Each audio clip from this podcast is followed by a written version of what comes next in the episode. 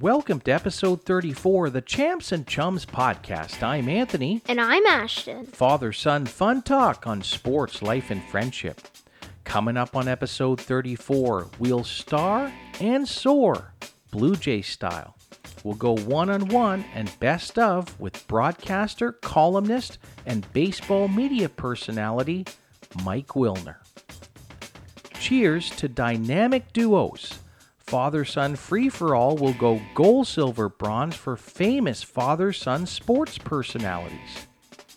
And we'll head for home on episode 34 with our special segments All Pro Go, a Did You Know Sports Spotlight, and Champs and Chums personal salutes to our stars on and off the field. That's all coming up on episode 34 of the Champs and Chums podcast. Thanks, for listening.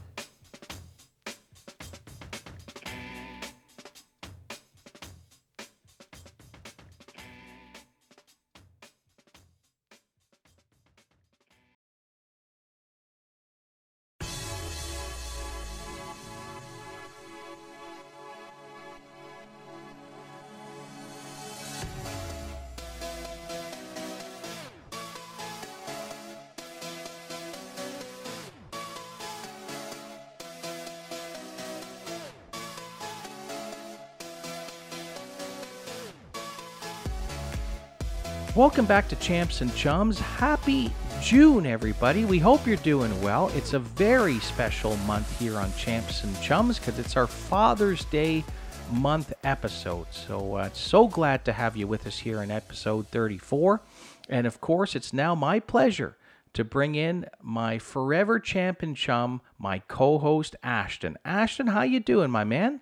Well, I'm doing good, and um, I can't wait to get episode 34 started off. That's right. Kicking it off here in this uh, June. It's now officially summer as we uh, bring this broadcast to you. So we're really happy about that. But, uh, you know, Ashton, uh, we should probably start it right off the top of the, the scorecard, right at the top of the lineup. Um, let's talk about Father's Day. You know, if this is a father son podcast um, Champs and Chums, father son, fun talk about sports, life, and friendship. Uh, now 34 episodes deep.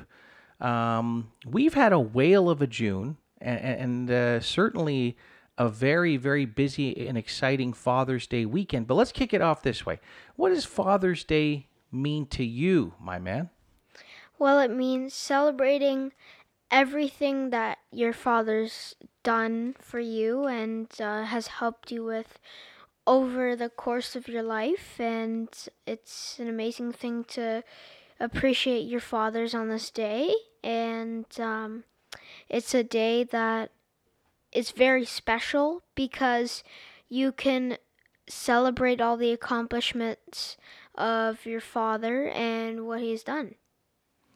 Well, that's really some really nice and kind words for you, but I want to turn the tables for you on there a little bit too, because when I think of you know accomplishments and great gifts, um, geez, they all center around you. So I really want to thank you. You know, uh, for me and for all the fathers out there, the the greatest gifts and accomplishments you can have is watching um, the great people in your life um, do amazing things and uh, maybe just be a, a, good coach along the way. And um, that's what I take great pride in. And um, so happy Father's Day. And thank you for those kind words, Ashton. But happy Father's Day to uh, fathers and happy Father's Day to father figures. Right, Ashton? I mean, you know, there's uh, father figures come in many forms, right? They're, you know, they can be dads, they can be grandpas, they can be uncles, they can be great friends. They can be moms. Uh, they could be a coach on a on a sports team. They could be a teacher in school. Father figure, such a powerful and inspiring responsibility and opportunity to help mentor some great people along the way. So, um, yeah, great to have you with us here in episode 34. It's June 2022. Hard to believe, Ashton, we're in the heart of summer. How you been feeling about the heart of summer? Um, yeah, well, take it away. Well, I feel the weather's been great so far, um, but I feel like there's gonna be a bit badder weather on the way, uh, maybe a bit. And I think this the, so far the summer's pr- pretty much going well. And at the time of this recording, I think it was at least a day or two ago. Um, it was my last day of school, so um, now I'm off, and now I'm doing the podcast, which is super exciting. Well, that's great, man. That's right. I mean, yeah, it, it's been kind of a really hot start to your uh, your summer vacation, but let's dial back a bit because it's been a really impressive, outstanding, and award-winning grade four year for you, Ashton. So why don't you tell the fans, uh, share maybe about what some of the highlights were of grade four and and then that wonderful sign off that, as you said, at the time of this recording, only a few days uh, passed. Uh, yeah, grade four has been amazing to learn, succeed, and have fun, but also learn a lot more along the way. And um, I'm just super grateful that um, I had a great great friends, a great teacher, a great learning environment, and overall a great school to go to. And um, I came out of grade four with my fourth honor roll, so it's a pretty big moment for me. Oh, that's that's that's an uh, an enormous moment, Ashton. This is obviously a great credit to all of the great things that you're uh, you're learning, you're taking in. We are we always talk about it on Champs and Chums. I mean, you know, talent is one part of the equation. Talent plus hard work can mean and result result in some extraordinary things. So congratulations, uh, my man. You're doing wonderful things. And you want to shout out to anybody over in the at the Roundtree family? I know uh, at the time of this recording too, there's kind of going to be a nice fun end of the summer uh, get together outdoors. But uh, anybody you want to shout out to, to right now? Uh, well, maybe. Hmm, let's think who I have in my class. Maybe Jonathan. He's a very good friend of mine, and he's always super fun to hang around, and he's really good with this coding website called Scratch, where you can make games. And also, I want to shout out to Athagen. Um, great friend to hang around. Lots of lot. He has lots of sense of humor, and he's just an amazing guy.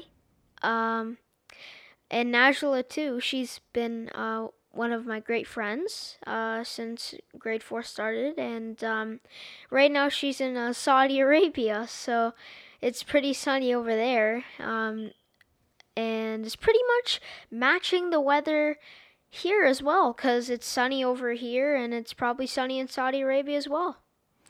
Sure is. Well, you got a great uh, lineup of chums there. So, yeah, great year for you, my man. Great things happening, and uh, looking forward to uh, uh some great fun times together uh, as you have your summer vacation. And uh, and then, of course, September meets, and it's the drive for five. Yep. Right? How about that for a, for a, a marketing line? The drive for five. Yeah, that's pretty good uh, handle. All right, good stuff. Well, uh, hey, let's um let let's catch up on uh, some really fun experiences you've had in June. I mean, Father's Day weekend was very busy, very memorable in so many ways. I mean, um, what did you think of doing your your your uh, latest edition of Facebook Live? Well, the Facebook Live was amazing. Going through photos that I've experienced with you, and um, it it was an is it was an amazing Facebook Live because bringing those pictures up just brings me back to that moment and um, there were pr- there were some pretty awesome pictures there and I think that it was probably one of the best Facebook lives we've ever done.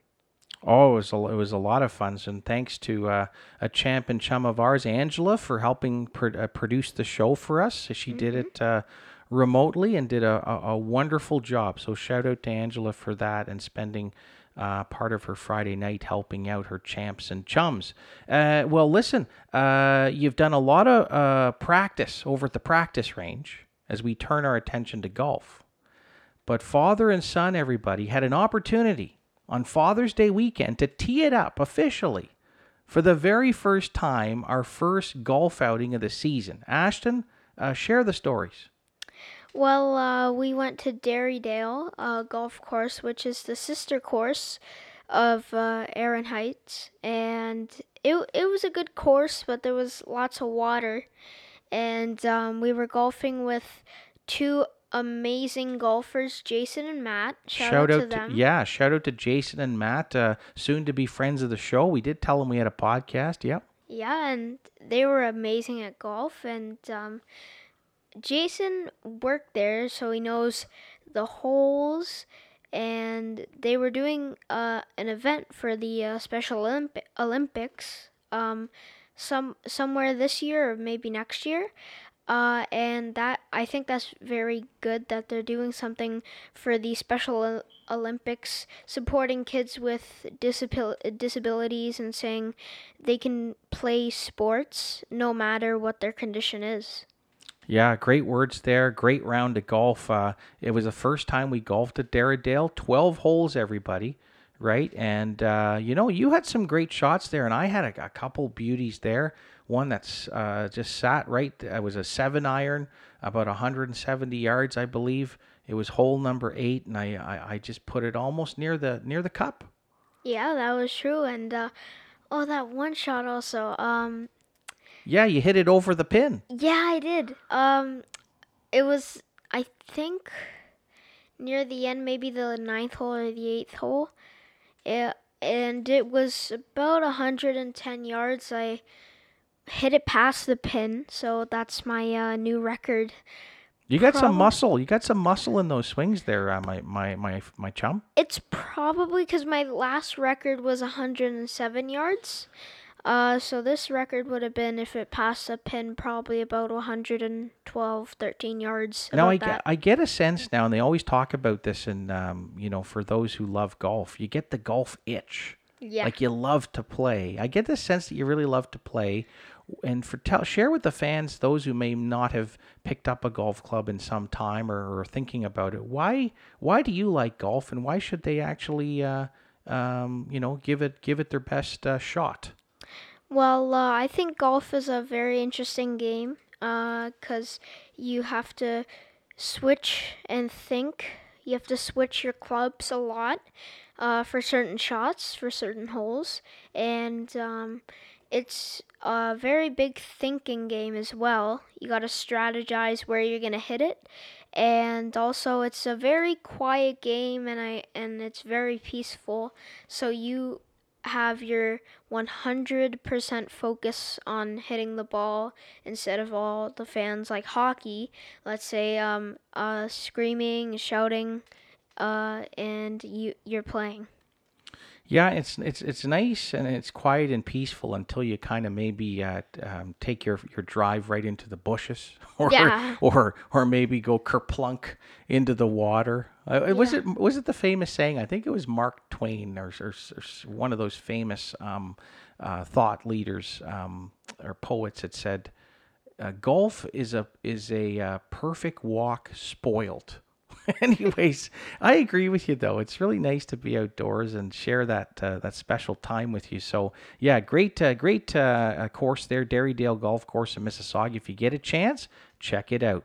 Uh, well, speaking of checking out and uh, doing uh, different things, you had a real hot flaming kind of an experience for dinner that same Father's Day weekend too. Uh, well, why don't you tell the fans about that? Well, yeah, that was um, uh, teppanyaki. So you'd basically go to the restaurant, um, and it uh, someone would cook in front of you, which was actually very interesting. I know you told me I went when I was little, but I don't remember. You did. We were in Cuba and, and you checked it out. But yeah, you were much young there. You might have actually probably been you know, eight or nine months actually. So and um, it was an amazing experience um, seeing all the food get cooked in front of me, and it was kind of different from your average restaurant where you go order the food, they cook it up in the back, and then they just give it to you. It's it's pretty different because um, you're getting your food cooked right in front of you. Yeah, lots of uh, uh, entertainment Yep. You know, the, uh, the that cook was so talented. The way that he could flip those um, his tools around like it was uh, he was juggling or he was I don't know just uh, working um, yeah, just like uh, like such a talented centerman or something like that. But it was a great experience, and uh, but I mean, it all got capped off. Just a wonderful father son uh, weekend down at the Blue Jay game. Not only was it a memorable game because the Jays came back from an eight three margin to beat the uh, the powerful New York Yankees and salvage a game of that three game set, and they won 10-9. But Ashton, of all the wonderful things to come true on Father's Day, with all the wonderful things we did, it just seemed like it was just so, um, it was magical that this next thing happened. Why don't you share it with the fans? Well, yeah, the uh the the it was not really only the only magical thing because on Sunday you got to run the bases, which was not as magical, which what I'm going to tell you right now because this is unimaginable. So, Vladdy Guerrero, he usually warms up um, at the start of a new inning. Um, so after he's done warming up, he, he goes to throw the ball uh, and give it to a, uh, a fan. Uh, and I guess he saw me and uh, he he tried once, but it's that huge like meshing. It's like probably over 50 feet. And Oh, um, more than that. And it's That'd it's be like pre- almost like 100 feet in the air. it's pretty high and then he got it the second time and then my dad caught it and we got a ball for Vladdy Guerrero so that was uh, a pretty very special moment actually Father's Day, uh, on Father's Day, Ashton's favorite Blue Jay, Vladdy Guerrero. Uh, we kind of motion over to him, over uh, to him to get his attention because uh, obviously every other fan was trying to get the ball. It must have been those red sunglasses. It must have been my kind of uh, hand signs pointing towards you. He made one attempt. It didn't go over. He and try try as he did that All Star, that uh, soon to be I would say Hall of Famer.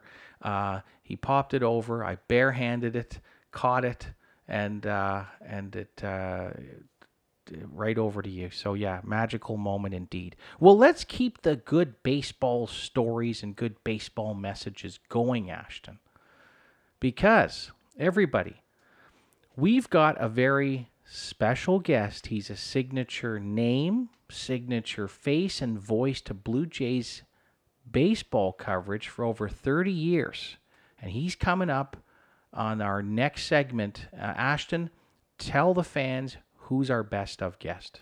he's a broadcaster columnist and Blue Jays media personality Mike Wilner Oh, that's a great guest for our Father's Day month episode. That's Mike Wilner, a great champion chum of mine. Mike and I met, oh, geez, it must have been about 20, almost 25 years ago when I was with the Leafs and he was with 680 News as a reporter.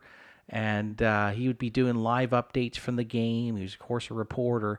And to see all of the wonderful things he did to build his career and then move in to become one of the signature names, voices, and faces of Blue Jays media uh, coverage was amazing. He was the play by play broadcaster from 2013 to 2020.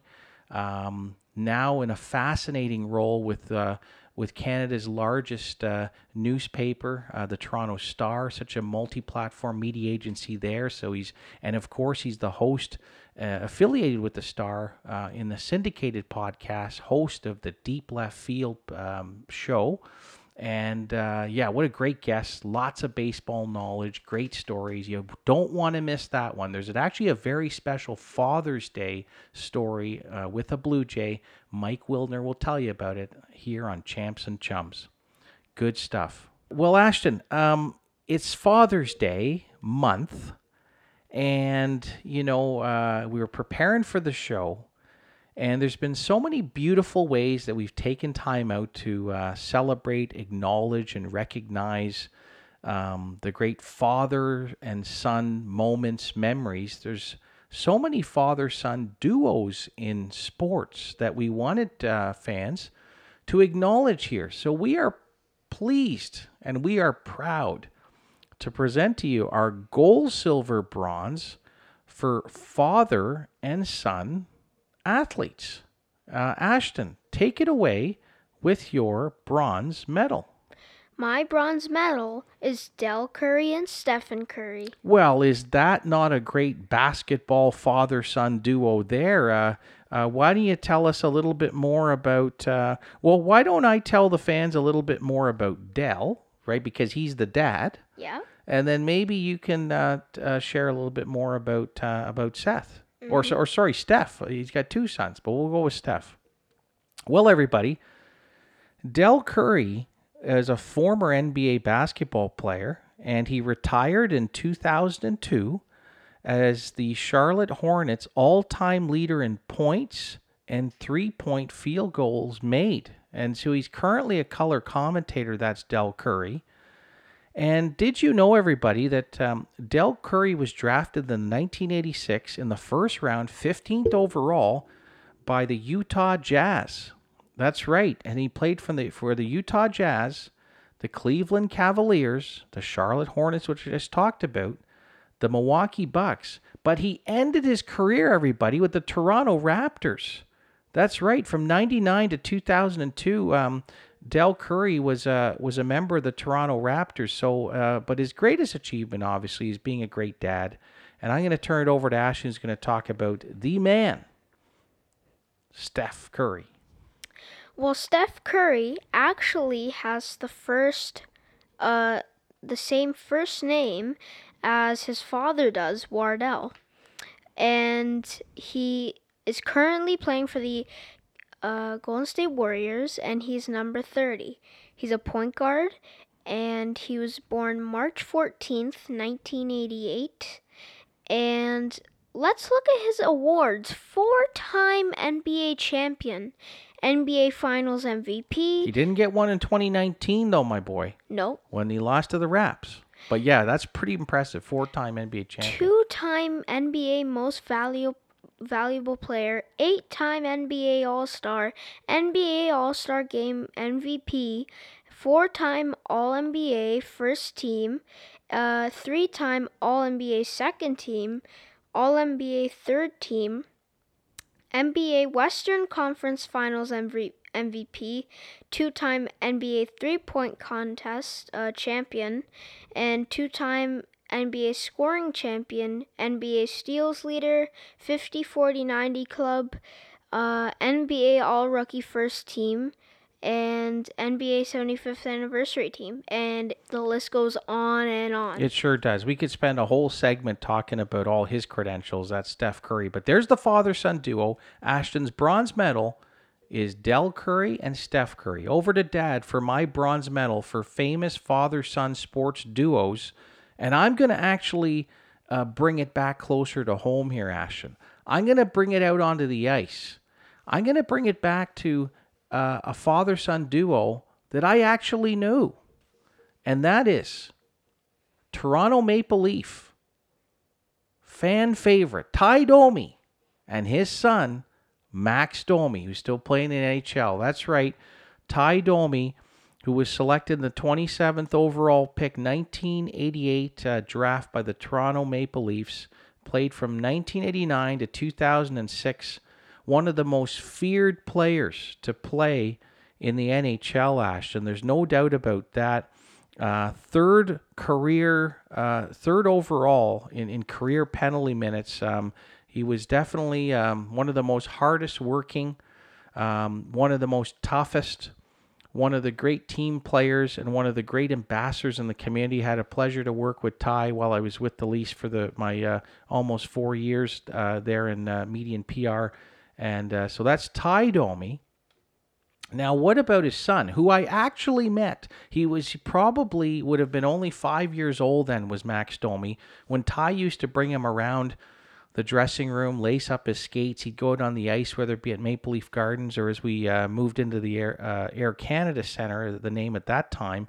But uh, Ty uh, Max Domi maybe didn't have some of the uh, muscle and brawn, although he still could drop the gloves. That's for sure. Max Domi. He had a he had a, a, a good scoring touch as well too. Uh, twelfth overall in the 2013 draft by the Phoenix Coyotes. That's Max Domi. and he had a great run, uh, Ashton, with the Carolina Hurricanes in the playoffs. Yes, he did. Right. So, um, so there it is. Uh, Father son duo, a little bit closer to home. Ty Domi and Max Domi. Ashton, over to you for your silver medal.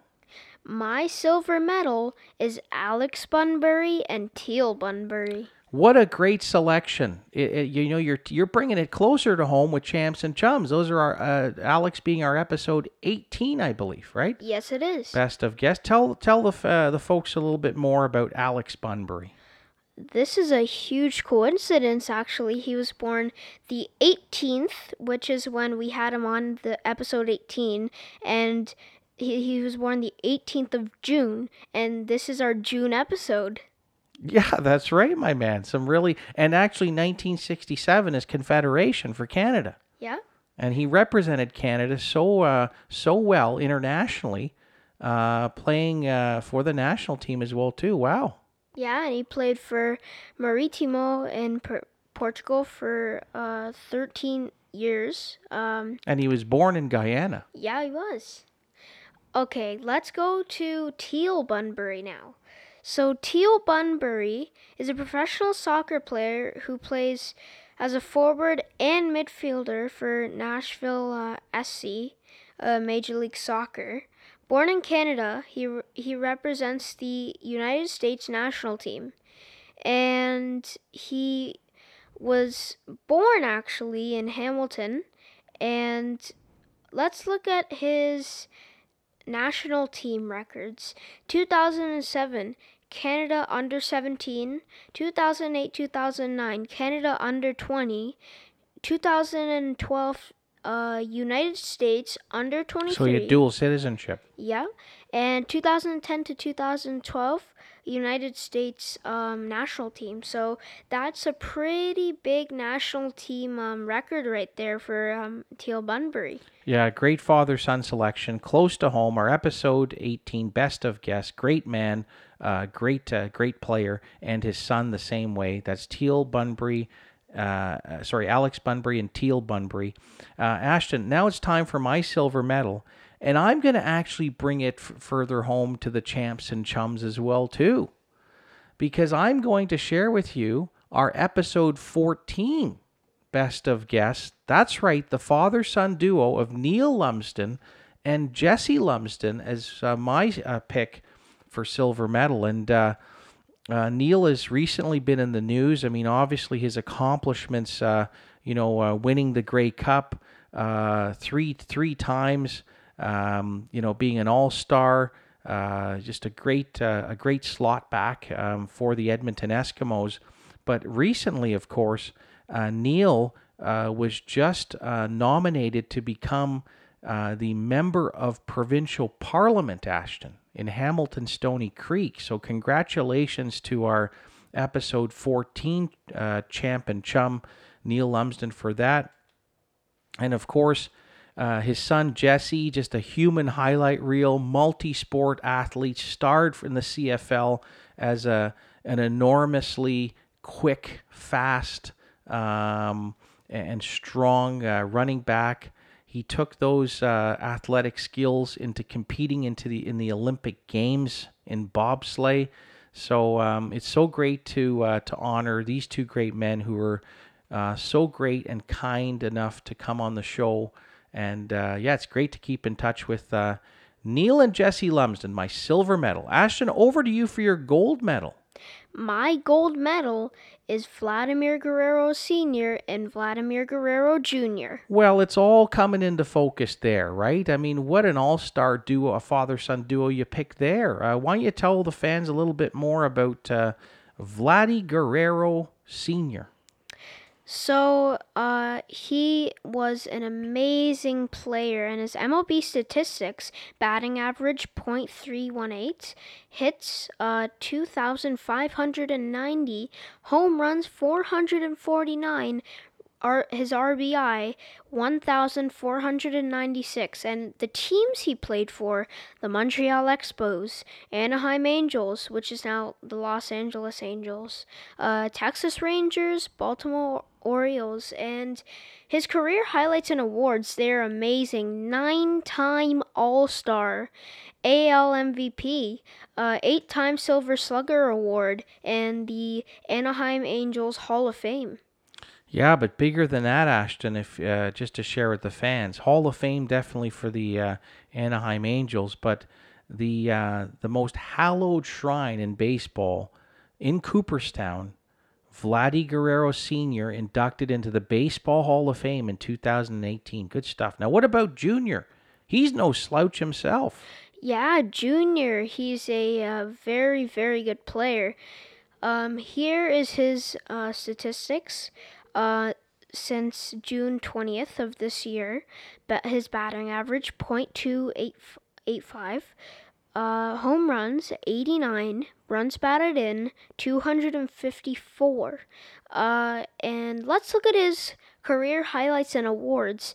An All Star, an All MLB First Team, Al Hank Aaron Award, a Silver Slugger Award, MLB Home Run Leader, and that that is so many awards that he can cherish and say he has been part of those moments. Yeah, but Ashton, you know, in, in, in sort of uh, this reference that you're you're looking at here as you share the uh, beautiful uh, career accomplishments and uh, achievements here for Vladdy Jr., I think it just says here, right under MLB Home Run Leader 2021, gave Ashton Alfred, co-host of Champs and Chums, a game ball.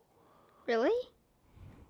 Uh, I don't think I think I got that. you on that one there, my friend. But uh, anyhow, it'll be there at a matter of time. Good stuff. That's Ashton's uh, silver, a gold medal for father-son dynamic uh, sports duos, Vladdy Senior and Vladdy Junior. Now it's over to uh, to Dad uh, for to close out this segment for uh, famous father-son sports duos and. I tell you, out of all the amazing father sons uh, in sports over um, the history of all the sports, major sports you can think of, there's only one, everybody, that is truly great. And that's right, the great one.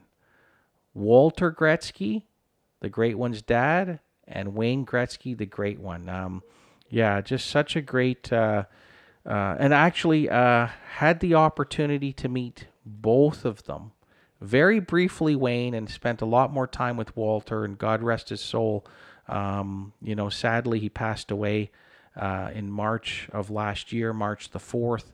But his commitment to see Wayne and all his kids um, uh, persevere and become great. You know, you remember those famous, uh, um, you know, footage of of Walter watering the backyard, right? Making sure the ice was ready to go, right? And spending the time with Wayne. I mean, it all pays off.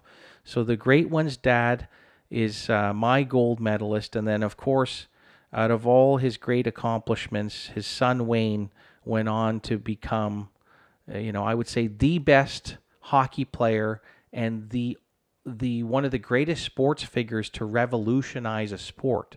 We all remember he spent a lot of winning years with the Edmonton Oilers, and then when he got traded to Los Angeles, it just seemed to take hockey and the interest of it to a whole new level. So, uh, yeah, ending this segment on a great note. That was that's my gold medal. The great ones, Walter Gretzky and Wayne Gretzky. Ashton, it's been an incredible segment, and you're going to take us to break. This ends our father son free for all segment. More father son fun talk coming up. You're listening to the Champs and Chums podcast.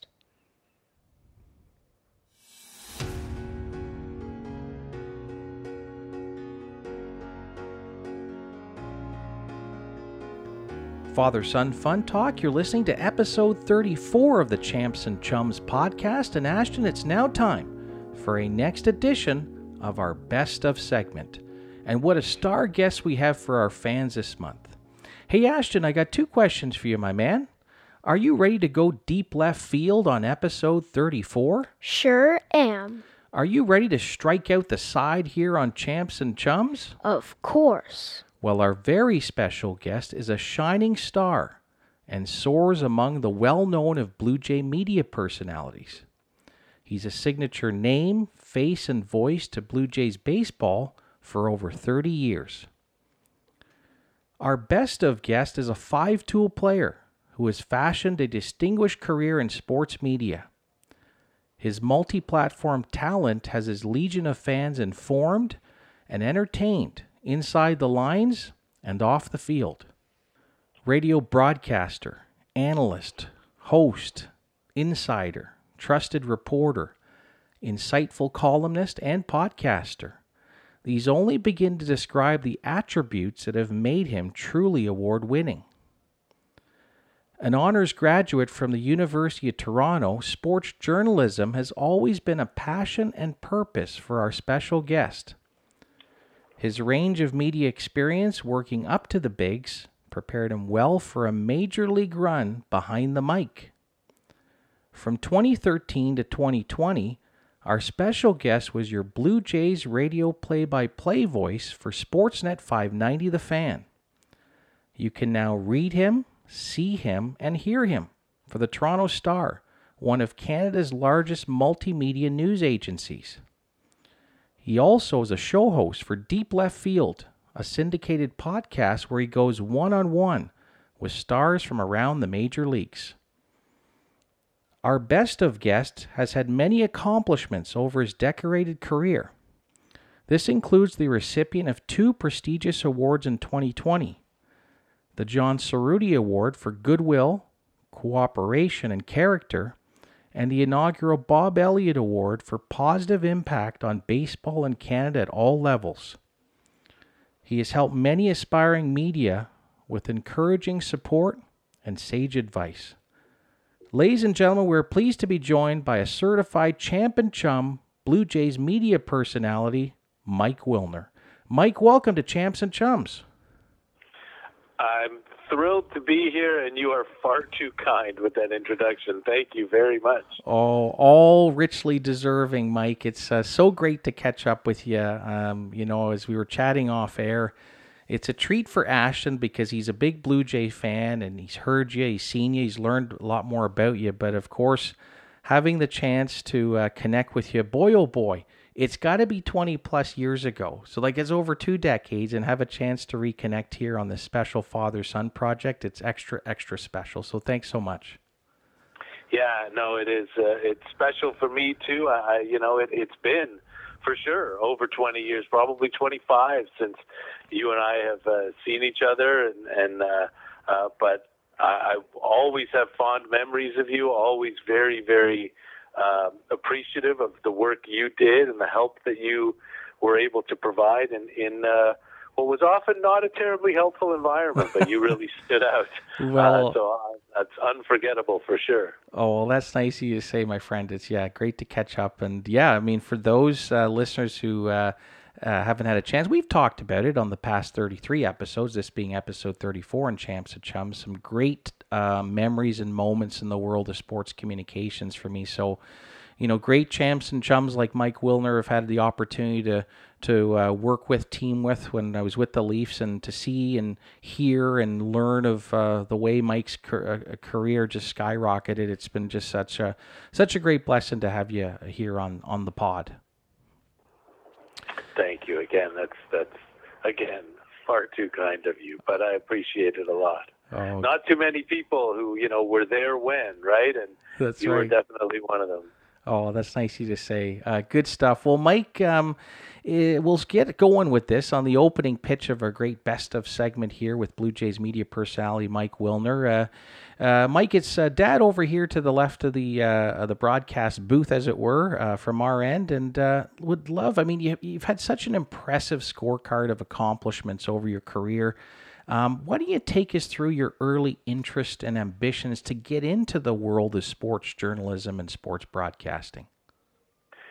You know, it's interesting. It's not something, well, it's interesting to me anyway. It's not something that I really aspired to as a kid. It wasn't something that um, that I thought was even uh, a possibility or, or, you know, even considered when I went to the University of Toronto. I figured I'd wind up being a lawyer or maybe an accountant or something like that. I was always pretty good with numbers. My father's an accountant, and law always seemed sort of attractive, and it seemed like, you know, you do that because that's what you're supposed to do, and um, and those are are like um, stable career paths. But um, but I always loved sports, and I'd always, you know, listen to um, Tom Cheek and Jerry Howarth, and you know, early when even before that, and on the radio doing Jays games. And I remember uh, when I was in, uh, I don't know, like 13 or 14, I would uh, tape Leaf games to listen back when like Ron Hewat uh, and Dale Tallon were the the radio broadcasters. So like the pre Joe Bowen days, it's got to be super early 80s.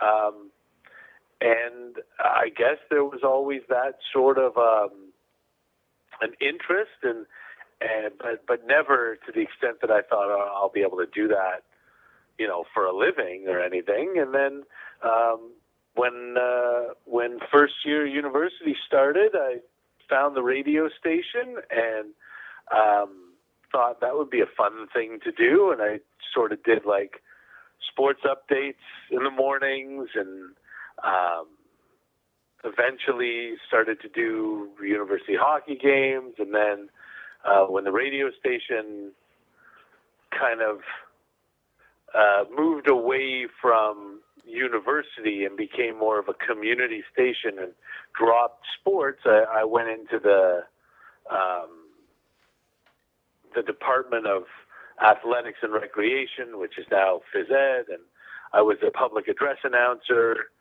for basketball and football and hockey and volleyball, and that was an absolute blast. And um, you know, I sort of found my way into uh, call and play by play, and I worked in the minor leagues when I was 19 in Welland, Ontario, for the Pirates, and um, you know, a step here and a step there, and all of a sudden.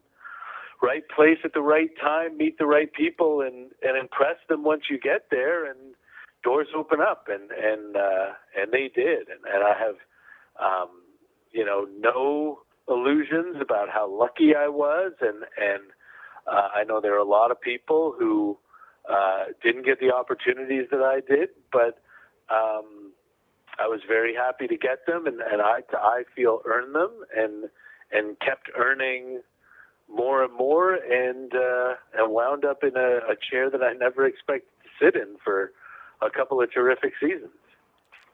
Well, absolutely, and uh, impressive. Earned them, you did, and uh, I, I, I heard you when you said, you know, meeting the right person or the people at the right time. You know, we talk a lot about it on Champs and Chums about mentorship, how important that is, and you know, hearing you, um, you know, dial back and, and think about your journey of success. I, I wonder if you can talk about mentors in your life that helped uh, play a role in the success that you have achieved and, and more to come as, as a journalist and a broadcaster? Well, I mean, you know, in this situation that, you know, you're talking right now where we're talking about fathers and sons and parents and kids and stuff, um, it starts at home, right?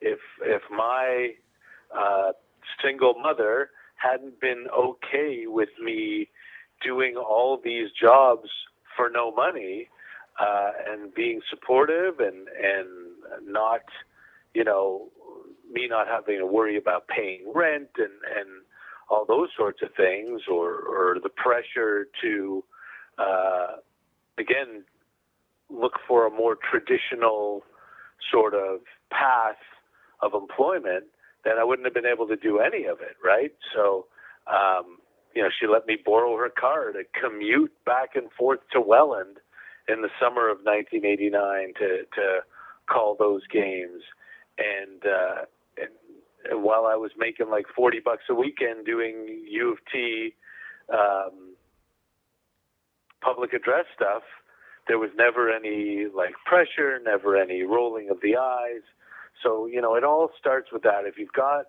support at home, um, it's uh, it's invaluable.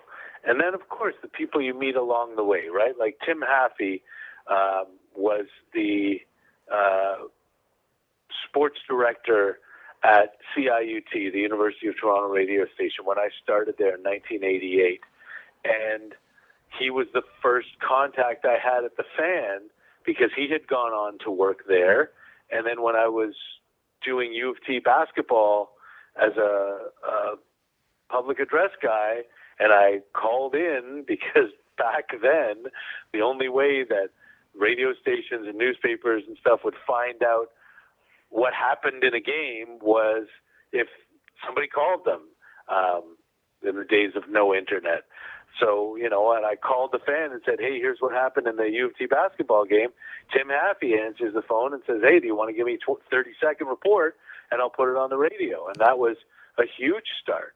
Um, you know, Nelson Millman, who was the program director at the fan, uh, who hired me, was massive. Scott Metcalf, who was the news director there at the fan, who remembered me seven years after I had been there as an intern for a month and reached out in 2001 when the job came open uh, and Scott Ferguson left.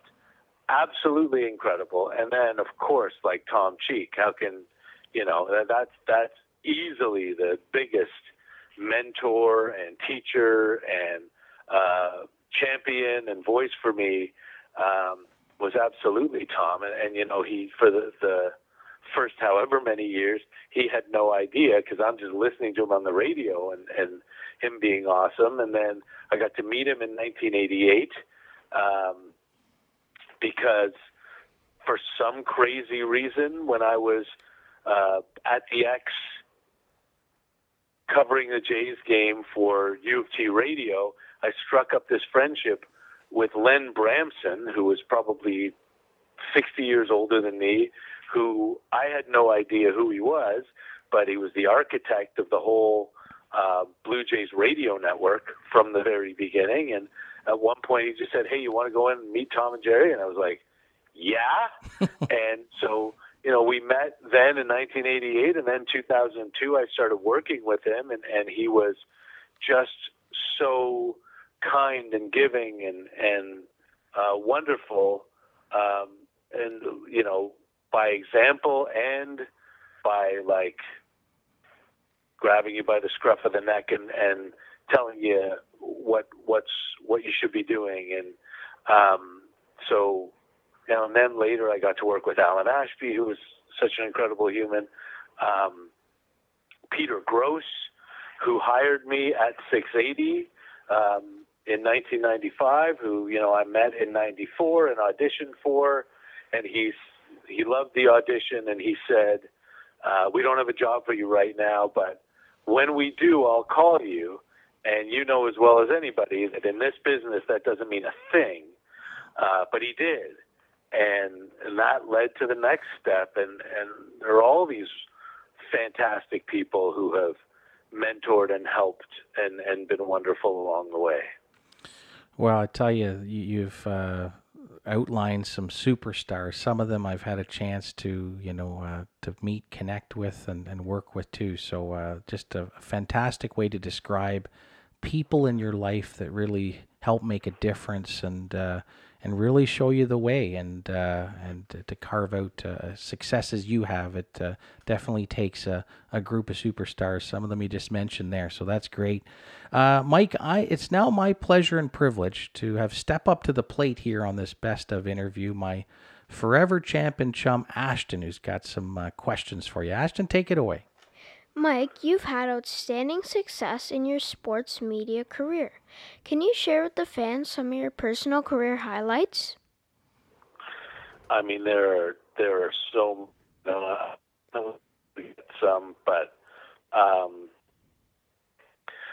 you know, you go all the way back, right? The first the first time I was ever on the radio, and I remember uh, it was like mid September 1988. I was doing this Monday morning sportscast on a university radio station that maybe four people were listening to. I don't know. Um, but I walked out of that building and I was just so proud and uh, I had this huge smile on my face and it was so much fun and and uh, you know I still remember that feeling and it was that long ago that the first the the main main story that day was that Ben Johnson, the disgraced sprinter, was giving his gold medal back in Seoul. Uh, that was that was the day it happened. So uh, that was my first ever sportscast, and that was I mean just to do it was such a career highlight. I I did play by play of the um, what was then called the CIAU, which was uh, University. Um, I don't even know what it's called now, U sport or something. But the the CIAU, the 1990 National Hockey Championships at Varsity Arena, um, did that. That was incredible. Um, you know, covering Blue Jay games. I remember uh, I was there when Kelly Gruber hit for the cycle at Exhibition Stadium. I was there when they clinched the, the AL East in 1991. Duane Ward poured a beer on my head in the celebration Oh, wow. after the game. Um, you know, I was there for the and the first Leaf game at Air Canada Center. I was there for the first ever Raptor game. Um, I was there for that great Raptor win against Michael Jordan and the Bulls in their first year. Um, so many of those. Kind I was there for the the um, Donovan Bailey Michael Johnson race Oh, it's at Skydome. Skydome. Yeah, Yeah. that's right. Yeah. in 1997 or 8 or something. Um, that was nuts.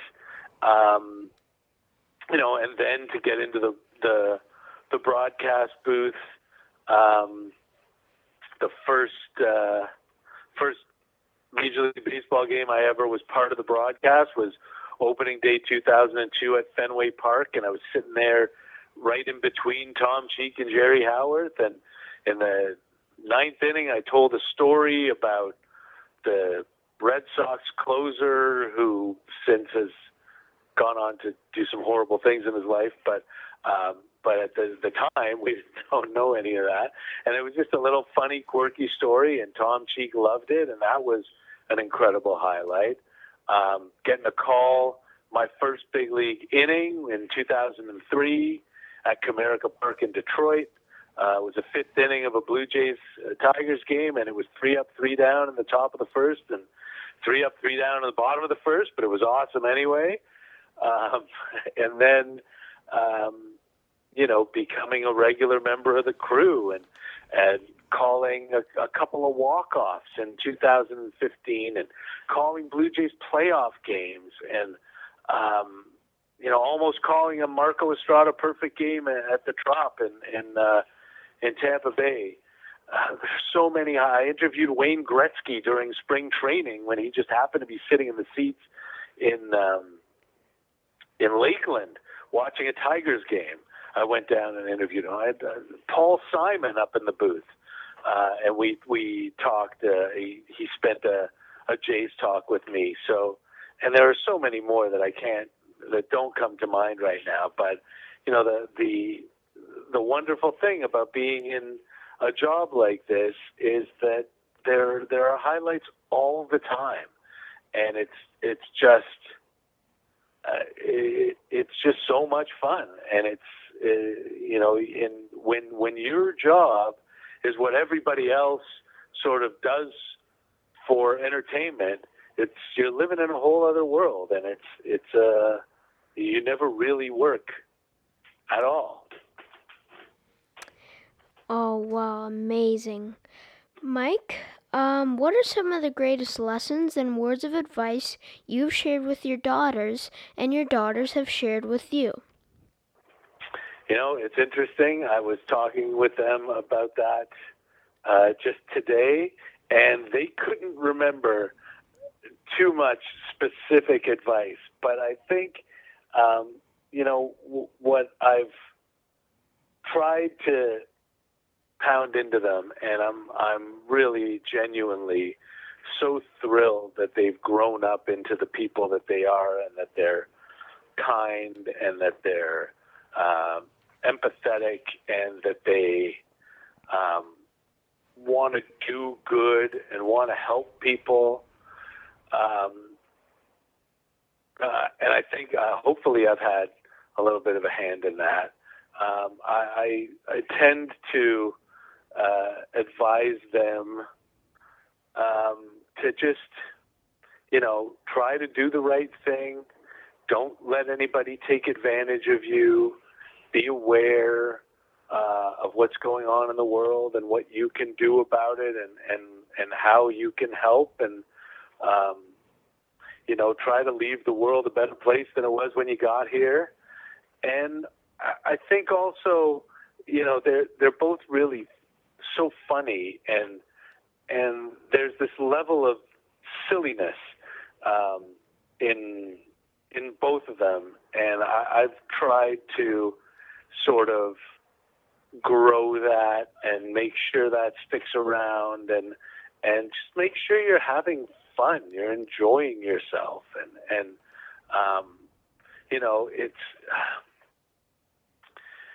there are times when you have to be serious, um, and there are times when you have to um, do things seriously. Like I've always impressed upon them that if you're going to do something, you might as well do it as well as you possibly can.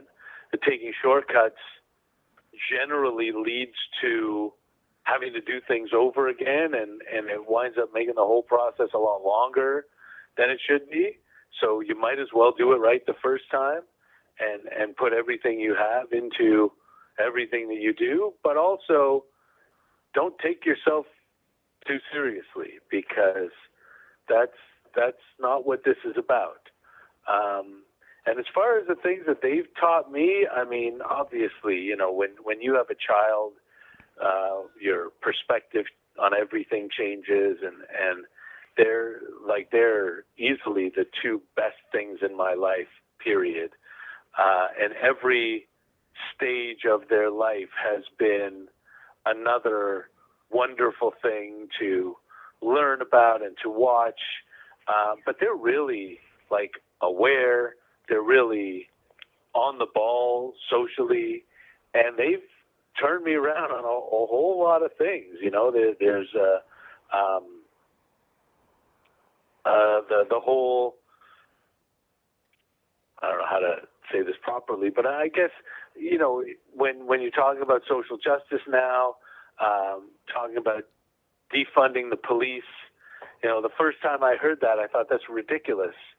Um, how, how would that work? Why would you do that? And they both taught me that you know what it's it's a good idea that that um, you know, the I don't want to get too deep into the political stuff here, but police, how often do they really stop crime versus how often do they really show up when something's going on and make it worse?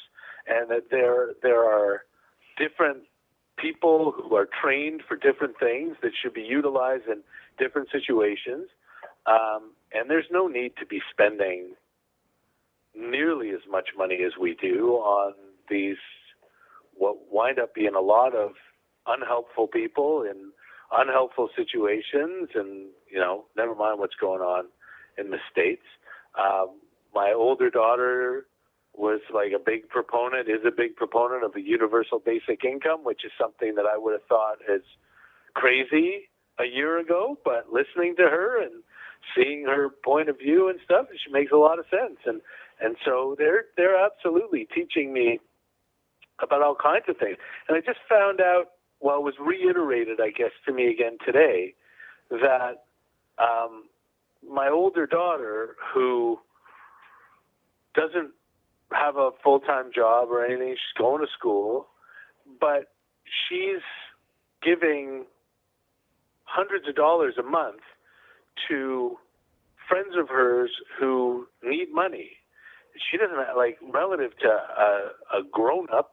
She doesn't have any money, but she's giving what she has away, which is just, I mean, it it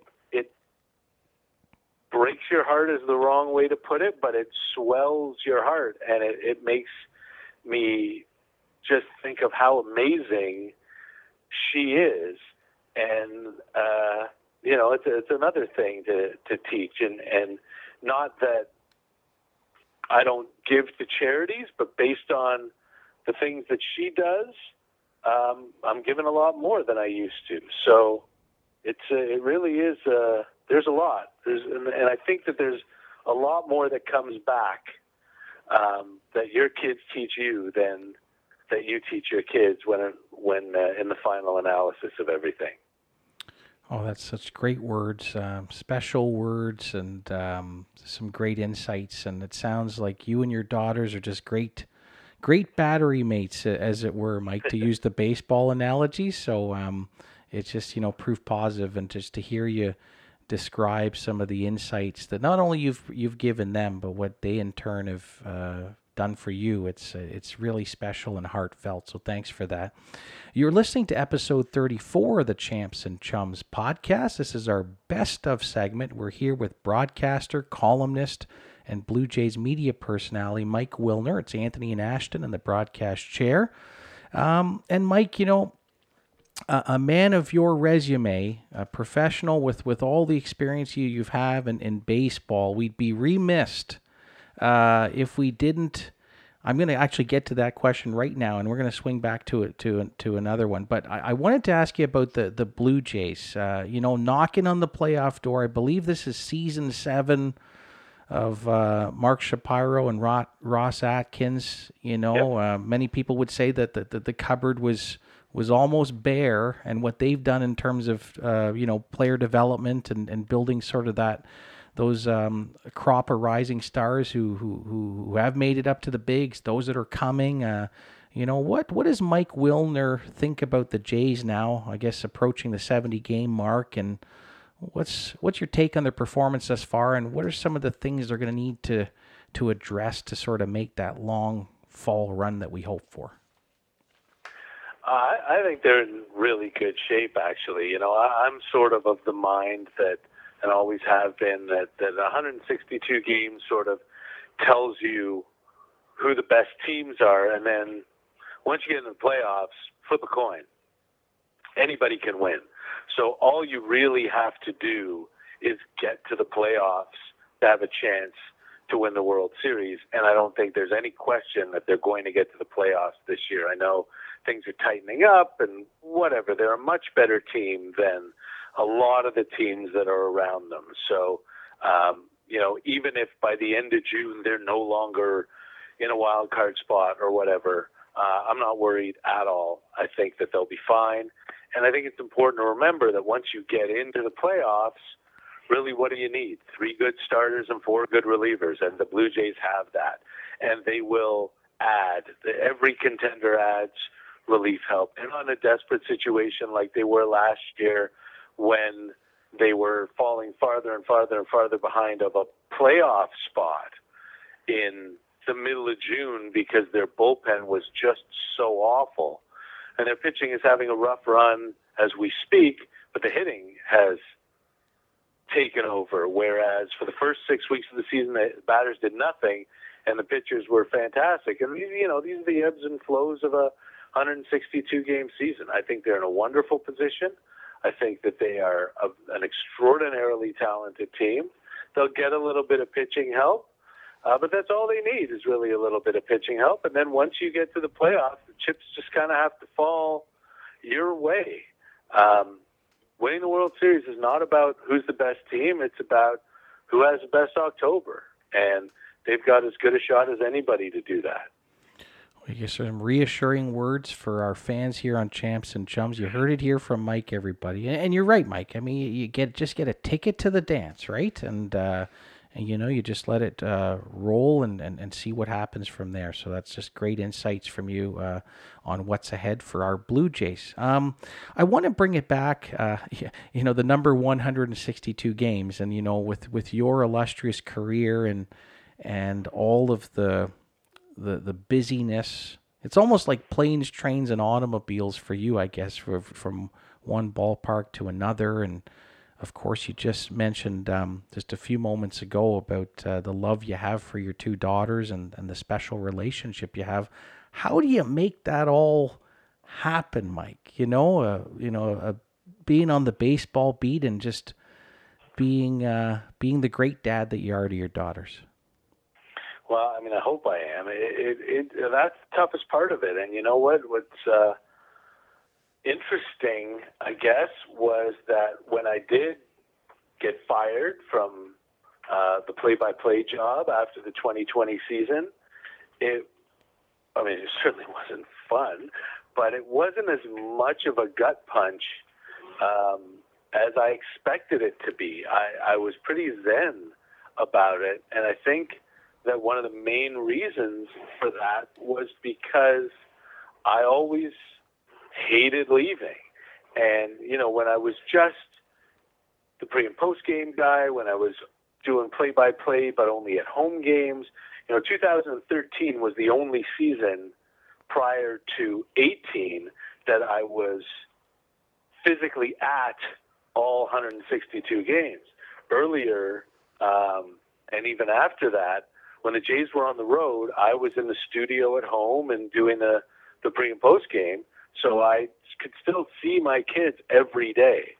Um, and and you know, I, I try to uh, get as much time as I can with them when we're all available. But uh, in 13 and then in 18 and 19, uh, it was you're home a week, you're gone a week, you're home a week, you're gone a week, and the, the toughest thing to do was to leave them uh, every week for a week. And in fact, you know, um, I know you know Anthony about how travel works, but um, the way you know for the, the the people who don't, when the Blue Jays leave on a road trip, they take the take the bus from the ballpark to the airport, um, and then head out and and then you know come back and and take the bus back to the ballpark and everybody picks up their cars and goes home from there but what i did since i live between the dome and the airport um, is when the blue jays would play that last home game before leaving for a road trip uh, you know, the bus for the airport didn't leave for like an hour, an hour and 15 minutes after the game. I would just leave right away and drive home and hang out with the kids for like half an hour, 45 minutes, and then drive myself to the airport and meet the bus there. Uh, got me in trouble a couple of times because of some traffic, but it always worked. Uh, but just to get that little bit of extra time and to say goodbye and, and all of that stuff. And, um, you know, I'm, I, I expected to keep doing it. I expected to keep being on the road with them all the time. Um, and I was thinking, well, now that the kids are older, it would be a little bit easier. It's not that much of a concern anymore. But, um, you know, the Blue Jays were in Chicago this week, uh, and they had a Wednesday day game and then day off, and then Friday in Milwaukee.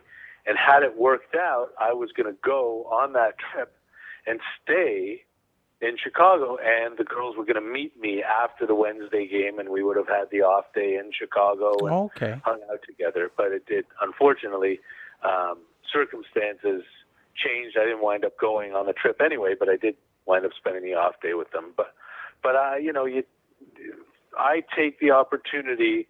It's more difficult now that they're getting older, but not impossible. And the, the good thing is that they still want to spend time with me um, and I'm always thrilled to spend time with them. So, you know, I I get whatever I can, and and um, in the winter, spend as much time as I can as as possible with them, and uh, it's it was never ideal, but we made it work. And uh, they would come to spring training with me before, you know, until they got into like grade five or six they would come down for the whole month of spring training, um, and it would be it would be terrific. And and those are some wonderful memories that we'll always have. But uh, um, you know, you do what you have to do to carve out as much time as you possibly can. Um, and I, I think we we did all right. Amazing. Mike, who are your favorite athletes of all time and why? It's a good question. Um, and my usual answer to that question is do you mean as a person or do you mean as an athlete? Um, but I'll give you both. Uh, it, it's very difficult for me to just sort of um, shorten the list, right? Uh, when I was a kid, I loved the the kind of backgroundier players. I don't know. It seems like a Toronto thing that that people, you know, we love the the scrappy guys who don't get the the big money or or the big praise or whatever. Um, you know, Leaf fans used to love like the Brad Smiths of the world. Um, when I was a kid, Rick Bosetti was one of my favorite players. He was a Blue Jays center fielder in the early early days, and he always made basket catches for some reason. That was his his thing. Um, and they had a guy named Mickey Klutts in 1982, and I loved just for the name alone. Oh right? yeah, Mickey how, Klutts. How could you not love the guy, right? Um, uh, for non-Blue Jays, Bip Roberts was my favorite player because he was um, the super talented little guy, really fast, played everywhere, uh, could get on base, steal bases, and and like he was one of the most underrated players in the game in the late '80s. Um, to the extent that I'm sure a lot of people have never even heard of him, but uh, you know, at some point it was like Rickey Henderson and Tim Raines and then him. Um, and as far as you know, once I started moving into the um, the the media sphere, uh, you, you learn people on an entirely new level, and there are a lot of really wonderful, wonderful uh, people uh, that I have met. But I think the John McDonald probably is was the best. Um, you know, the the Jays shortstop for a while, who was spectacular uh, defender and uh, just an unbelievable human being. I, I, I remember once I was uh, I had set up an interview with him for a pregame show for a 12:30 game, and he said, "I'll do it. I just need to take some ground balls first. And my show started at 12. The game started at 12:37, and he's taking ground balls, and it's like 11:15, and he's still taking ground balls. It's 11:30, and it's 20 to 12, and I'm like, I mean, I'm, I can't do this. I can't sit and do an interview, turn it around, get it on the air, and still be on the air at 12. So at like a quarter to 12, I, he's still taking ground balls, and I went upstairs to the broadcast booth, and um, I had my first segment of my show already done. We played that. We took the break, and it's like 12:20, and I'm running into the press box to see if I can find anybody to come in and fill this segment that John McDonald was supposed to tape with me, and there's John McDonald in Oh, full wow.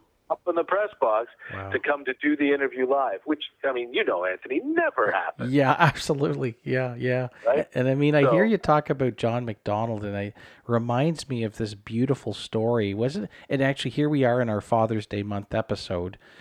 Didn't he hit a home run? Yeah. Uh, only was it a day or days after? Uh, sadly, his father passed away, and it was just such a beautiful moment. I, I do remember that that memory, uh, Mike. It was the day that he got back Wow. after his father's funeral, and it was Father's Day. and it was on Father's Day. That's right. Yeah, and it was on Father's Day. And in fact, he came back that day because he and his father had this annual tradition of hosting a group, um, a charity group, in a box at the Dome. Oh boy. And he and his father would speak to them before the game every Father's Day, and then he would come down and play. And he did not want to miss that. So he came back a couple of days after his father's funeral. And I remember in the clubhouse before that game, I remember Ricky Romero came up to him and said, Hey, do you want me to come up with you to do this? And John said, No, no, I think I'll be okay.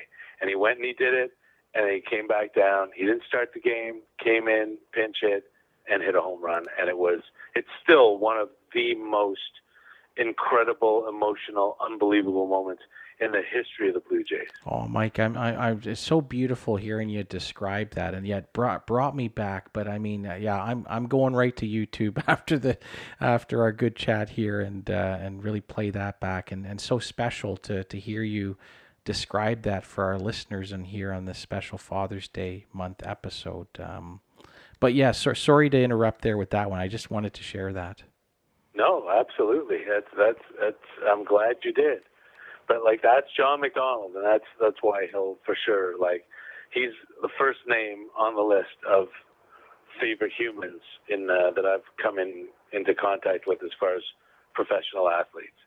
That's amazing. Um, Mike, uh, uh, you mentioned earlier in our, our great chat here, our best of segment with you, we talked, you talked about the media careers and, you know, saying, you know, it's might really hard these days to kind of have that stable career path, right? And, and we've seen so much and you've been, you've seen so much transformation and innovation in what we call sports media coverage today. I mean, it's just been so unprecedented. Um, given your you know your your your great range of experience and now the wonderful place at the Toronto Star you are now where you know your multi-talented skills are are really flexing for for all your fans. I wonder if you can share a perspective on how you think sports media coverage will take shape now and, and into the future.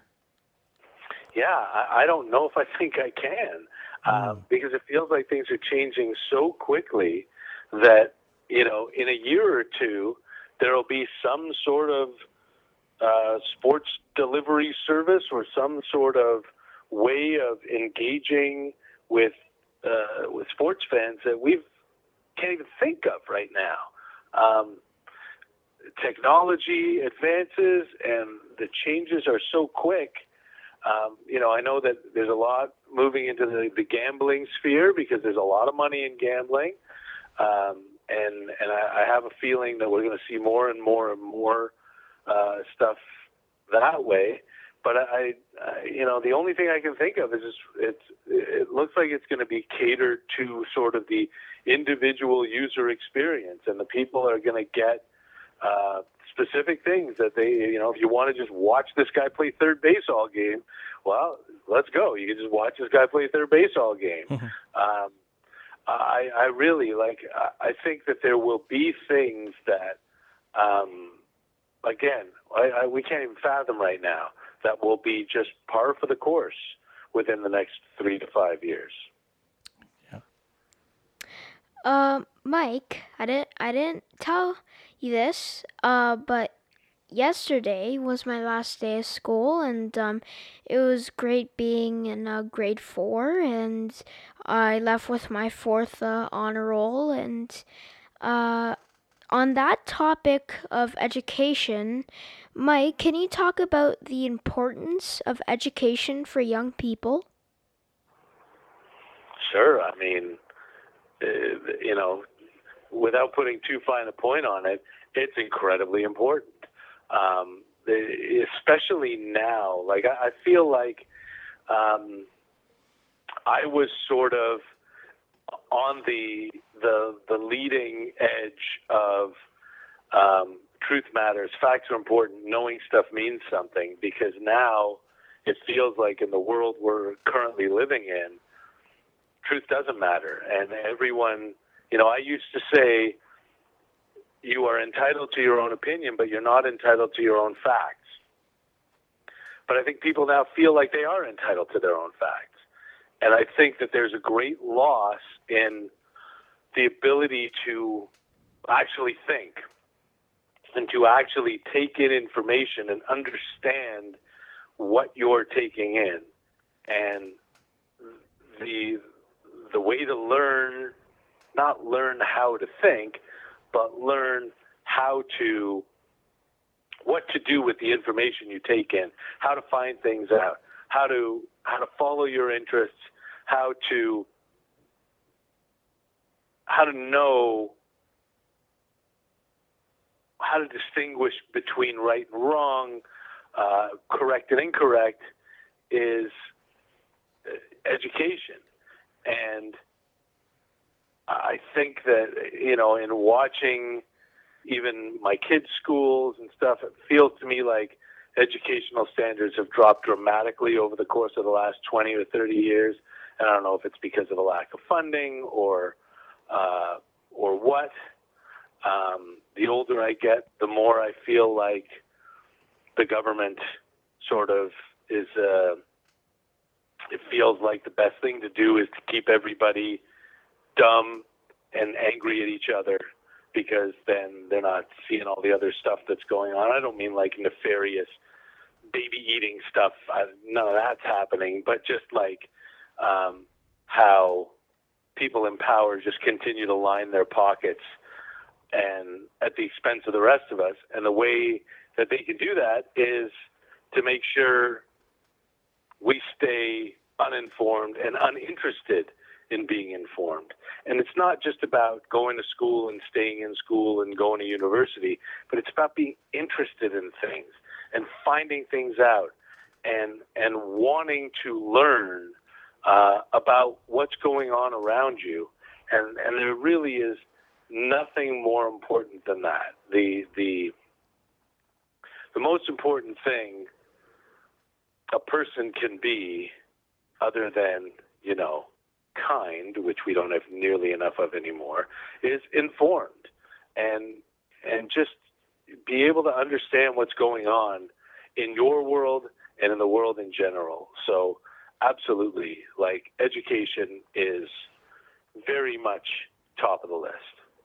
Mike, that's just an incredible way, Is such rich words to describe the, the value and impact of education and, and knowledge and yeah, it's just so wonderful to hear you say that. Uh, we've got time for one last question on this best of segment with uh, Mike Wilner, and I'm going to pass it over to my MVP, my most valuable player, Ashton. Ashton, take it away. Mike, what advice do you have for young kids looking to become a star sports broadcaster and journalist just like you? Uh, you don't you don't want to know. Oh, yeah. um, often, um, the thing I tell people when they tell me they want to get into this business is don't. Um, it's just it's really really hard, and the, the pathway that I had to get in doesn't exist anymore. You can't succeed anymore just by showing up and working hard. Um, and it, it, it, people hold on to these jobs forever, and then once they stop doing them, a lot of times they're not replaced. So there's there's not a job that opens up. For example, you know, I was working as a Blue Jays broadcaster and I got fired and they had 2 years later still haven't filled that spot because very very few media companies want to spend any money even fewer media companies want to hire full time people. And we're moving into this gig economy where people are working piece by piece and don't get paid much, don't get good benefits, and really, really have to scrape by into their 30s and 40s. It's it's unfortunate, but it really is not a good business to get into. Um, because it, it will it will suck you dry, and there's there's not a lot of payoff for very many people. And I know uh, this comes off as sounding bitter or whatever, but um, the truth is, I gave the same advice before I lost that job. Uh, well, I didn't lose it. I know where it is. It, it, it doesn't exist anymore. But um, before they got rid of me, um, the truth of the matter, like if this is something that is your dream and your goal and something you really, really want to do, then go to school, whether it's getting a journalism degree or whether it's going to uh, post secondary like a college, like a Humber or a Fanshawe or a, a Seneca or something like that, or one of the post grad programs like they have at Centennial or the College of Sports Media. Those are good ways to funnel you in. And you can find an internship, hopefully, through there if you're one of the best uh, students. And then it's a matter of doing really good work and waiting. But the waiting is a lot longer now than it used to be. And it's unfortunate. Um, for me, I think, honestly, in today's world, the best way to do it is to create your own content, is to start a blog, have a YouTube channel, get on social media and do wonderful things that have people take notice and build from there. There are a lot of people who, you know, started their own little ventures and wound up getting jobs for established organizations or just creating their own thing, making a living, uh, putting out a podcast with a video element and, and a, a blog uh, element as well. I think there, you know, there's room for innovation, um, but the traditional routes are not the routes to go. I think right now you got to have great ideas and figure out how to do it yourself. What a great way to end our uh, great best of segment. That's uh, Mike Wilner, Blue Jays media personality, and uh, with some real and rewarding ad- advice for our listeners. Uh, Mike, on behalf of Ashton and I, we want to thank you so much for uh, joining us here on Champs and Chums. Um, just from the opening pitch to the final out, it's been amazing. Um, it's been a treat for Ashton. We were so excited to have you on the show and an extra treat for dear old dad here. Uh, just obviously uh, knowing you for uh, uh, so long and to reconnect. Um, you know, it's been great. You know, and listening to you through this whole segment, you just have such a wonderful way to yarn a story and uh, whether it be with a pen uh, or that great voice of yours, my friend. Um, so yeah, it's been just amazing to have you on. The way you describe the sights and sounds of the great game of baseball, but just uh, sports life and friendship, which is what Champs and Chums is all about. It's just been wonderful. And just before we end our segment, I'd now like to ask my uh, chum Ashton to say a few words to you. Well, uh, Mike, thank you for coming on the show. It's been an honor having you on, and um, my dad has told me stories about how you met in sports, and uh, huge fan of the Blue Jays. And let's hope a World Series comes to Toronto. So, Mike, thank you for coming on the show. Well, gentlemen, thank you both so much for having me. I hope I didn't come off as too much of a crazy person, but uh, I really did appreciate uh, the opportunity to, to talk to you guys. And, and Anthony, it's great to reconnect. And Ashton, it's great to meet you, uh, even in this uh, this weird sort of environment. But um, I, it was my pleasure, and I wish you guys nothing but the best of success with this venture. And uh, and I think you're doing a great job. Amazing, hundred percent best of Mike Wilner. Ashton, you're going to take us to break on episode 34. This ends our father son best of segment. More father son fun talk coming up. You're listening to the Champs and Chums podcast.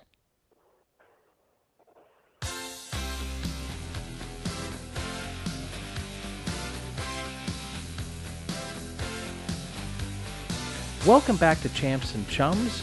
Happy June, everybody. It is our Father's Day month episode. It's Anthony and Ashton in the broadcast chair. So glad that you're with us here on Champs and Chums.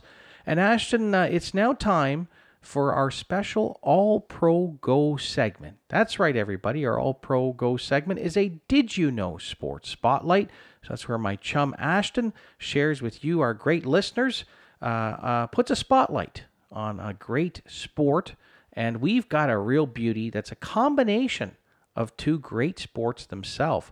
Ashton, uh, what sport are we going to feature here this month? We are going to feature soccer baseball, also known as kickball. That's right, and uh, well, we'll get to our fun stories about that in a sec. You tell you tell the listeners uh, a bit more about soccer baseball, or as they call it, kickball. Kickball, also known as soccer baseball, is most of Canada and football rounders in the United Kingdom, is a sport and league game similar to baseball.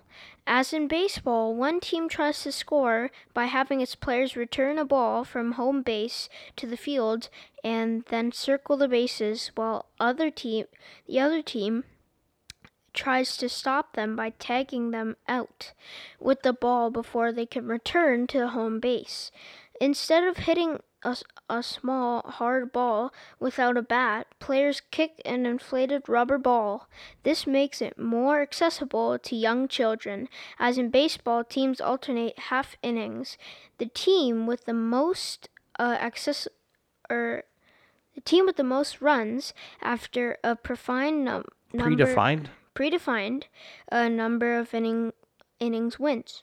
Kickball is a popular playground game and is typically pay, played among young school age school age children. The lack of both special specialized and equipment and highly skill based positions like pitcher makes the game accessible uh, introduction to other sports such as baseball and softball. Well, there you have it, folks. That's soccer, baseball uh, slash kickball, and uh, yeah, it's such a great sport. As as you, you said in your uh, your spotlight there, Ashton, it's accessible. Yeah, it is. It's played at school grounds, and uh, I think now is the most appropriate time for us to take our best kick and tell the fans um, our great stories of soccer, baseball. Why don't we start with you? Okay, so I th- I haven't played it m- much before, but uh, I played in gym class, and I uh, ended up getting a home run for my for my team, and uh, ended up winning the game two to nothing. So that's my experience um, with with uh, uh, with soccer baseball. You know, and we just had a, a, great broadcaster, a great uh, columnist, a great Blue Jays media personality, Mike Wilner. Geez, uh, it, it wouldn't have been a magic if he actually had to call that home run. Yeah, that would have been pretty cool. Yeah, to have such a, a pro like Mike Wilner calling you as you're uh, calling, making the call as you rounded the bases there at uh, at your school. Yeah, I I had to try my best to go to to go to each base because if if you get tagged, you're out, and uh, you have to sit on the side while your other teammates try to get a home run. A home. Station to station, soccer, baseball, everybody. That's the way it's done. That's the way you win the game. And you mentioned school, and uh, uh, this is going back years, Ashton. We're talking probably 1985, 1986, when your dad was in junior high. And uh, well, in fact, on for Father's Day weekend, when we went to uh, to visit uh, your your grandpa Alan, my dad Alan, uh, who's resting uh, at Pine Hill Cemetery, we always make it a point to go and visit some of the other great places and spaces that made up my childhood in Scarborough and share that with Ashton. So I took you over to Charles Gordon, and you remember when I took you around the back? Yeah, there was a soccer baseball field. There was a baseball diamond there, and as you just called it, my friend, it's such a simple game. Yeah. It's accessible. Mm-hmm. All and uh, I wish I had a a, um, a a ball there because I would have relived a lot of memories and dreams uh, back in 1986 when uh, a lot of us in the schoolyard would play soccer baseball. I remember it very well, and we tried to actually get the um, the ball right over the roof.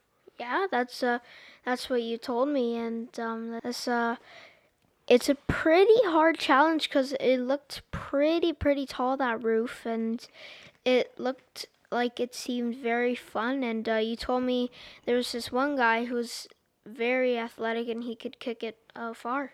David Bergman. Yep. Remember him very well. Or he might have been in Burby actually too. Uh, but yeah, great athletes at Charles Gordon. Great memories. That's our All Pro Go for episode 34. It's soccer baseball. Lots more show to come. This is our special Father's Day episode. Happy June, everybody. You're listening to episode 34 of the Champs and Chums podcast.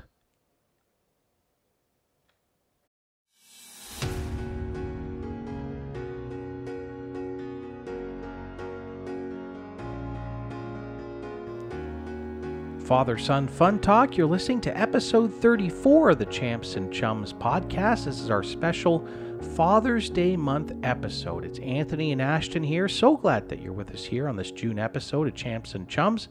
And Ashton, it's now time for our signature segment. That's right, everybody. It's our Champs and Chums segment where we salute our stars on and off the field. So this is where uh, my uh, chum Ashton gets to salute a champ and chum, and uh, yours truly, Dad, will do the very same. Ashton, over to you for your champ of episode 34. My champ of episode 34 is Vladimir Guerrero Jr.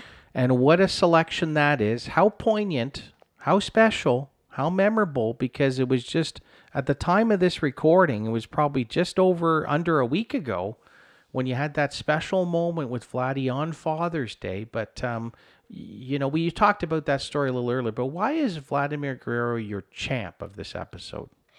Well, uh, he's really, you know, kind-hearted and you really think for a guy who has just joined the league actually um, pretty recently, just before COVID hit, um, that he wouldn't be that used to uh, this team, but he he is. He's carried the team and um, he's done very well, and he's he he's getting very well at English now, and um, I love that that just one quote that just made me think the Blue Jays are gonna do it this year.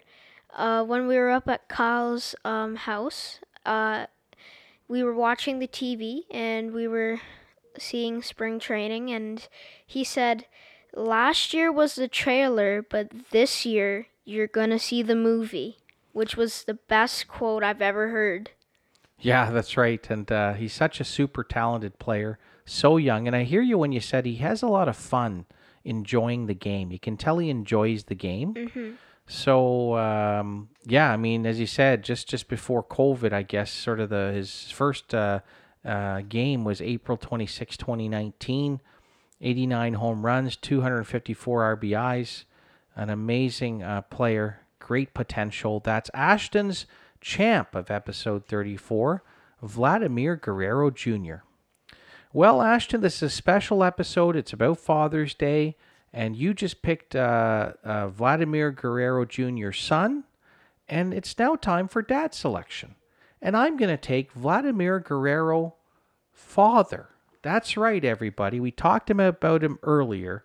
Vladimir Guerrero, uh, Jr.'s son, uh, uh, Vladimir Guerrero Sr., uh, you know, affectionately known as Vlad the Impaler, 16 major league seasons, Hall of Famer in 2018. He was the American League MVP in 2004.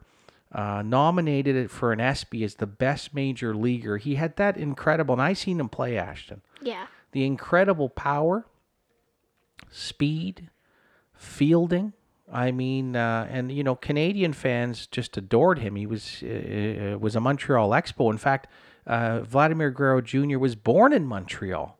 Yes, he was. Right. So there you go. That's uh, our champs, a collective father son package. That's uh, Vladimir Jr. for Ashton, and then Vladimir Sr. for for for Dad. Ashton, over to you for your chum of episode thirty four my chum of episode 34 is you. Wow. Well, that you you know, and, fans, if you can see her here, he's got this bright, cute smile as he's looking towards me. Here, we're at the home studio, Studio Thirty Two here, and he's giving me a bright smile. I, I'm touched, Ashton. You've named me a chum for episode thirty four. Um, do I dare ask why did you select me as your chum of episode thirty four? Well, I mean, as my teacher said, I can write lines and lines of, of all the good things you've done um, for me, and just being a a great dad and supporting me along the way. And I think this passion passion project has gone a long, long way, and I think we can make it to 40 episodes. I'm believing. I'm believing we can make it to 40 episodes, and um, you've helped me improve my public speaking, and because um, before I I wasn't really as confident as I used to be, but now I think you probably helped me with that, and you've also been my sports coach throughout uh, my my life uh, because I think learning from someone who has lots of experience in sports is um, better than getting it from a coach because you're my coach, you're my mentor for sports, and um, as my teacher said, I can write a million lines about uh, the good things you've done about me or for me. Oh well, that's nice of you to say. You know, fans, this is a, an, a, a the podcast is audio only, but if you can see me right now, you probably can actually hear and sense and feel a bright smile that's coming across uh, my face right behind this microphone. It makes me so proud to hear those words, Ashton. Um, I'm the lucky one, right? Uh, so uh, to to be your dad, and so it is my great pleasure to name my chum for episode 34, and that's you, Ashton. Well, how kind of that.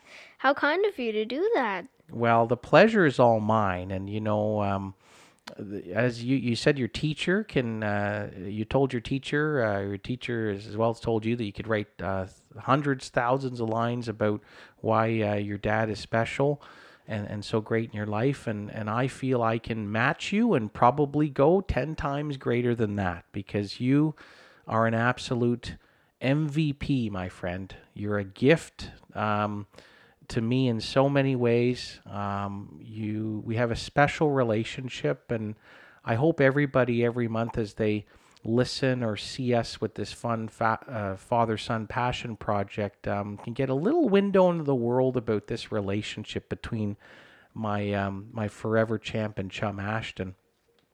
You know, I heard you when you said Ashton.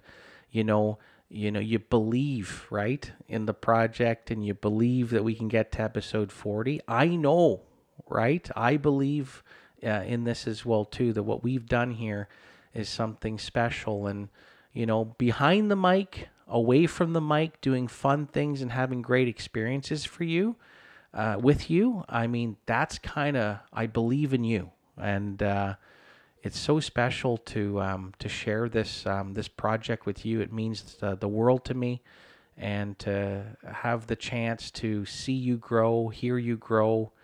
You make me grow as a person too, and we get this opportunity every month to bring this beautiful, wonderful show, father son fun talk about sports life and friendship, and and get a chance to talk to some fascinating people from all walks of life and knowing I'm doing it with you by my side, man, that's um, is the World Series, the Stanley Cup, the Super Bowl, the Masters. It's all wrapped in to that uh, to that uh, special special feeling I have. So good stuff. What a way to uh, to close our champs and chums segment. And you know what, everybody, we're gonna wrap this show up in the next segment. But you're listening to episode 34 of the Champs and Chums podcast.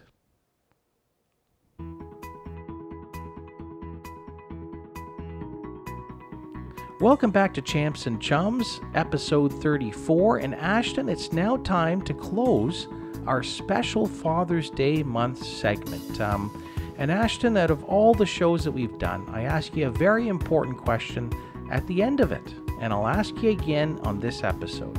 What did you learn today, my man? Well, I learned more Blue Jays stories from uh, Mike, um, and the story about uh, John McDonald was an amazing Father's Day story, and um, you guys heard it. It was an amazing story. His dad had passed away. The next day, he hit a home run just for his dad on on Father's Day as well. Well, yeah, and so I mean, talk about a, a, a broad a person that can share great stories, uh, sports stories, and uh, we are so privileged to have Mike Wilner come on the show. I mean, Mike's a real pro, and um, that voice, that way that he can tell a story, just he can take you on a journey. And yeah, you're right, Ashton. That uh, being at Father's Day and him talking about that real emotional, heartfelt energetic moment when uh, he came up to pinch hit. I believe it was uh, late in the game, and uh, his dad, as you said, only passed away days uh, uh, pa- days previous. And for him to do that, not a guy that actually he's a light hitting shortstop and a, a you know multi talented um, positional player, but he uh, he hit one out there, and it was such an emotional moment. Great to have um, a Blue Jay media personality, Mike Wilner, come on the show. Uh, Ashton, uh, what else did you learn? Well, I learned lots more about uh, uh, kickball and also the rules of kickball as well. Well, yeah, there are rules in it, eh? But I guess if you really get one, uh, a ball rolled down to you at the heart of the plate, you can just knock it out of the park, and that will be called a home run in soccer baseball. Yeah, pretty much. Well, good stuff, uh, my man. Well, listen, it's been a really special show. Uh, we want to thank uh, Mike Wilner, Blue Jays media personality, now uh, the famous columnist, uh, podcaster, uh, for the Toronto Star and the um, Deep Left Field, respectively. You want to check out that podcast. Some fascinating uh, interviews, stars around Major League Baseball, uh, stars off the field as well too. That's uh, Deep Left Field, um, his podcast. Uh, great to have Mike Wilner come up on the show. Uh, and Ashton, who else do we want to thank? We want to thank the Power Girls and Uncle Dennis who helped produce the show. The Power Girls and Uncle Dennis, who've been there right from the very beginning at Champs and Chums. They do a great job helping us produce the show. And Ashton, uh, where can uh, our fans subscribe uh, to Champs and Chums and check us out? They can subscribe on iTunes, Spotify, iHeartRadio, Google Play, SoundCloud, Stitcher Radio, TuneIn, Podbean, and Castbox. And lots and lots more. And join us on social. You can check us out Facebook, Instagram, Twitter, TikTok, YouTube at Champs and Chums, and our website, champsandchums.com. Ashton, this is going to be a fabulous, a wonderful Father's Day episode month Thank you so much for tuning in, everybody. And as we always say, cheers to champs, cheers to chums, and cheers to an all star day. Thanks for listening.